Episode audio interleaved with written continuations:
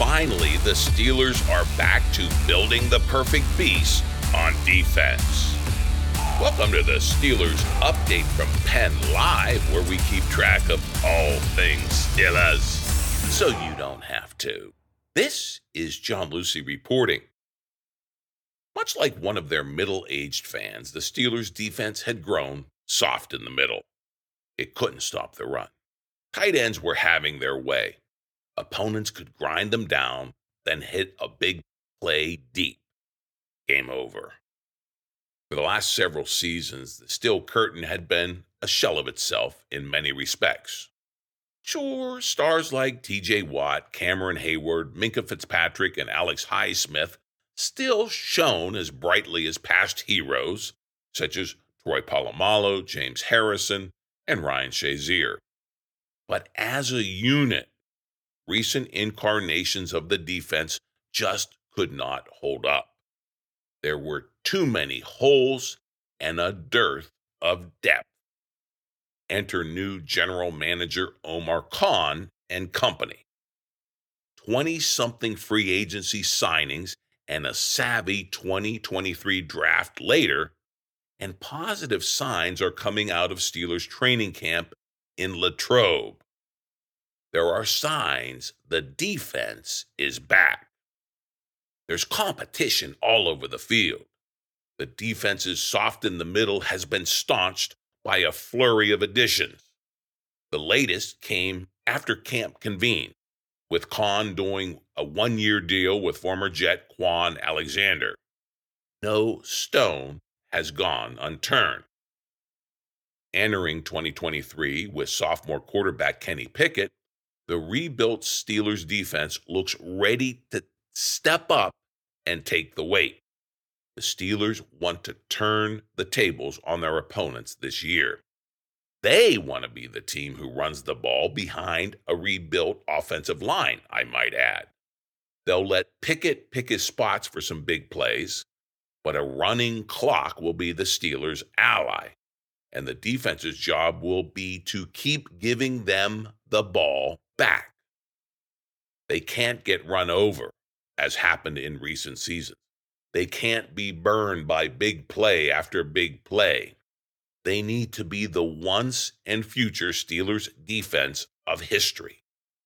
Already, Joey Porter Jr., the Penn State cornerback the Steelers took at the top of the second round, appears to be the prodigal Pittsburgh player that fans expected him to be.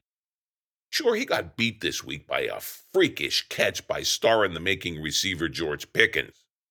But Porter followed that up with an interception of his own. It's early days, of course, but the trajectory is there for Porter to take his place alongside the Steelers' other defensive stars. In today's pass happy NFL, and within the QB dominated AFC, you desperately need a star cornerback. And I can't remember the last time the Steelers hit on one in the draft. Porter looks to be the guy. If so, his rise will be another step toward restoring the Steelers' defense to the level of play during the days of his linebacker father.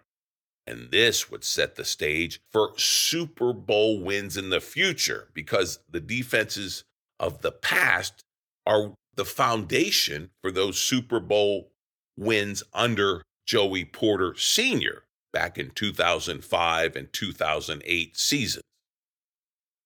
Now, NFL pundits are already crediting Khan with greatly speeding up the timetable for the Steelers' rebuild. It's gone from a multi year job to expectations that these Steelers just may have a realistic shot at their first playoff win since January 2017. Quote, the expectations around this team are as high as they've ever been, and a lot of that has to do with Khan and his moves, unquote.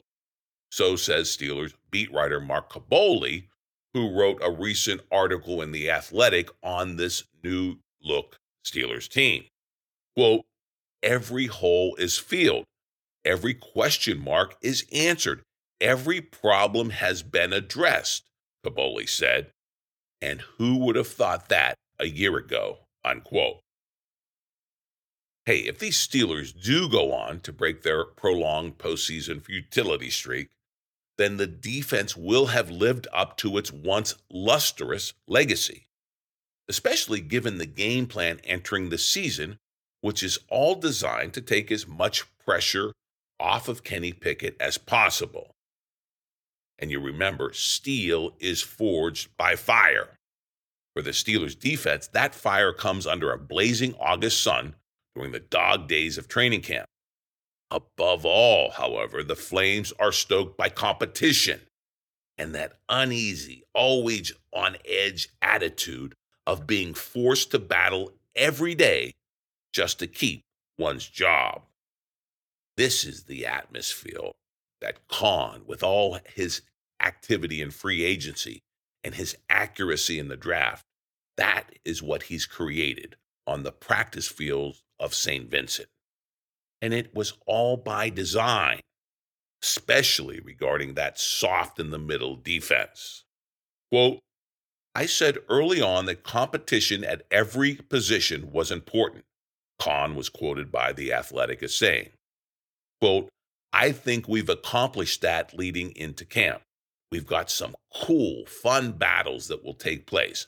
I'm not going to get into specifics as to which players and which battles, but I think we have that and there's a lot of time between now and September 10th. But at, but at some good things, we're going to be watching very carefully. Unquote.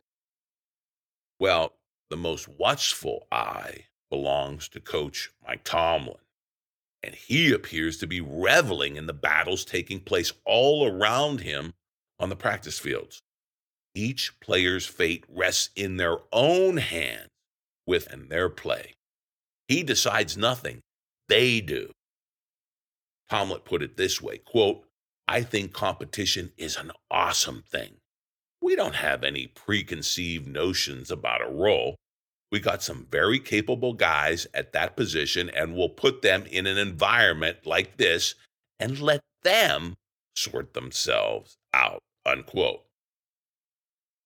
For the first time in a long time, the once depthless and depleted Steelers are conducting a true training camp, one where there are no guarantees, and one that's as Darwinian as it gets. What emerges in September should be a Steelers defense worthy of Pittsburgh's proud, pugilistic, punch in the mouth tradition.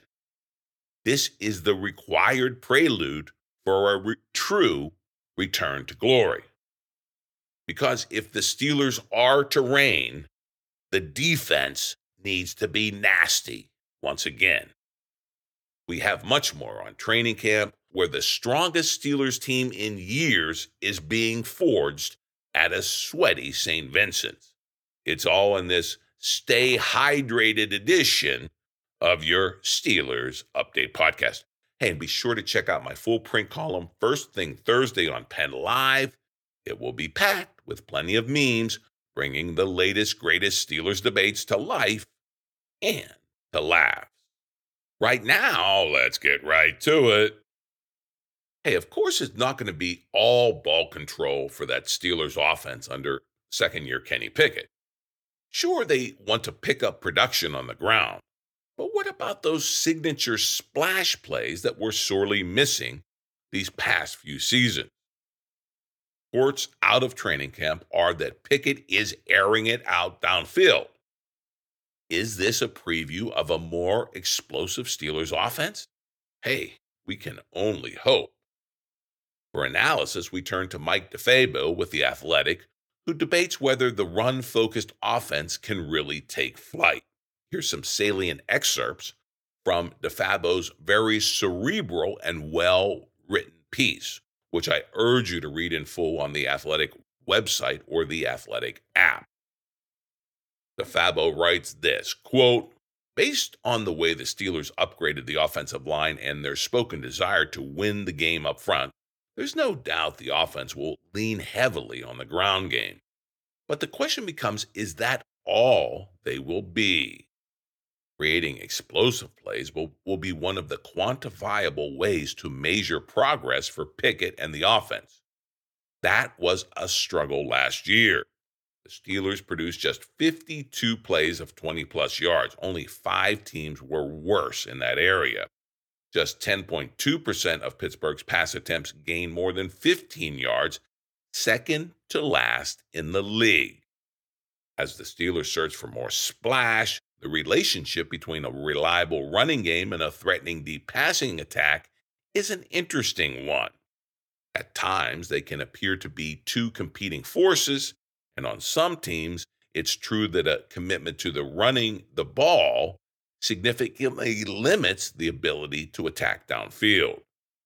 Done right, an effective running game doesn't hold back a passing game, it actually unlocks the big play. Now, if the Steelers are looking for a model of success in that area, they need only go up the turnpike to the Philadelphia Eagles. They're the best example of a team that not only owns the trenches, but also can hit a home run at any moment. Throughout camp so far, it does seem there's been a more concerted effort to take shots. And that's a great place to start. But if the Steelers want more splash, it goes beyond simply bombing it deep. Long catch and runs were virtually non existent last year for the Steelers. As camp unfolds and the regular season nears, it will be interesting to see what the Steelers' offense becomes and how much of a step forward Pickett takes in his second season. Unquote.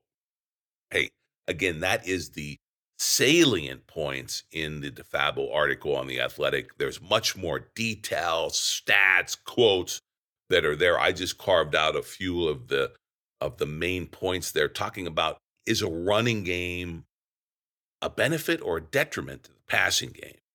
And again, that's it's going to depend. Uh, you have to sustain drives to hit those deep plays, and a running game can help you do that. But if you don't gain on first down, it can really hold you back. So it's going to be interesting to see how all that unfolds. Again, this is a revamped Steelers team, and one of the areas of emphasis was that offensive line, where they also invested the first round draft pick in that Georgia Bulldog left tackle. So there's some investment all around uh, this whole roster that's going to make it a better team coming out of training camp. But of course, the big question, the most above all uh, focus is still back to the quarterback, Kenny Pickett. Uh, and it's going to be hotly debated until Pickett himself provides us with the answers on field in 2023.